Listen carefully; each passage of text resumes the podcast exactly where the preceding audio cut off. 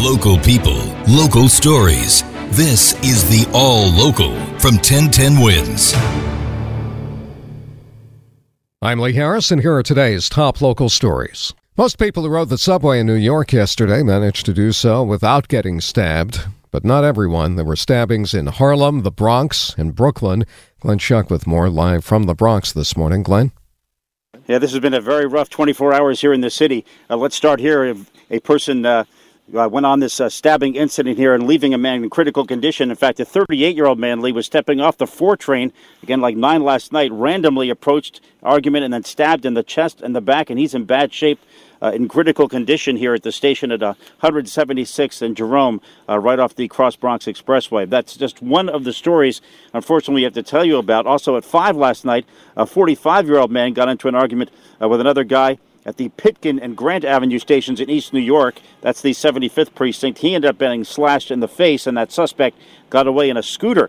Earlier in the day yesterday in Harlem, about 1:30, another argument where a man ended up getting stabbed that was on the platform. He got stabbed in the back of the 125th uh, station in Harlem at St. Nicholas. So police are investigating all of these now this morning. No arrest to tell you about, but we will get an update, Lee, from the police commissioner. Sewell will speak from Police Plaza about this and recent crime statistics at 11 this morning. Glenn Schuck, 1010 wins, live here at Jerome Avenue in the Bronx. When the U.S. Supreme Court legalized concealed carry in New York State, the governor and lawmakers went to work restricting the places that guns could be carried. But now a federal judge is saying, I see what you did there, as Roger Stern reports from Times Square. The gun free zone signs in Times Square no longer apply and George is happy. If you qualify for a gun, you should be able to take it anywhere you want. You got to protect yourself today. But Lacream says Times Square is no place for guns. Children are out here and stuff like that. It's dangerous. Child gets shot. In his decision, federal judge Glenn Suddaby wrote, instead of moving toward becoming a shall issue jurisdiction, New York State has further entrenched itself as a shall not issue jurisdiction. New York can still restrict firearms in schools, government buildings, and places of worship.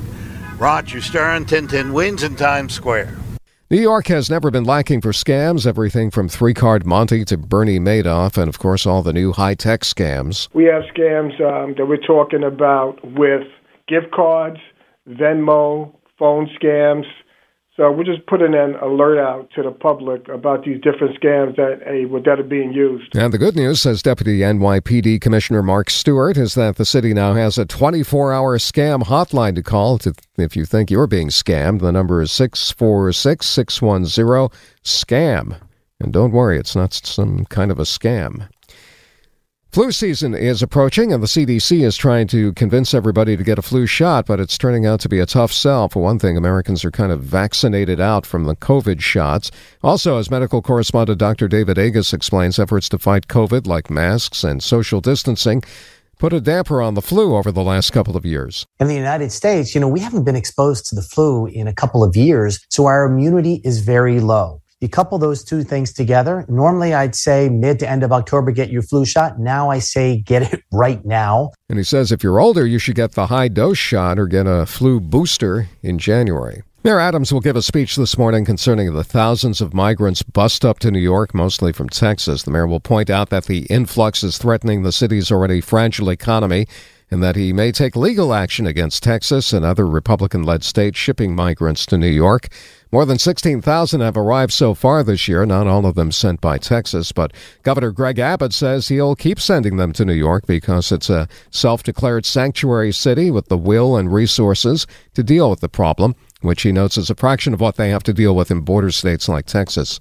Meantime, the mayor's office is asking churches and other houses of worship in the city to collect clothing for the migrants, especially pants, long sleeve shirts, socks, and underwear in all sizes for men, women, and children.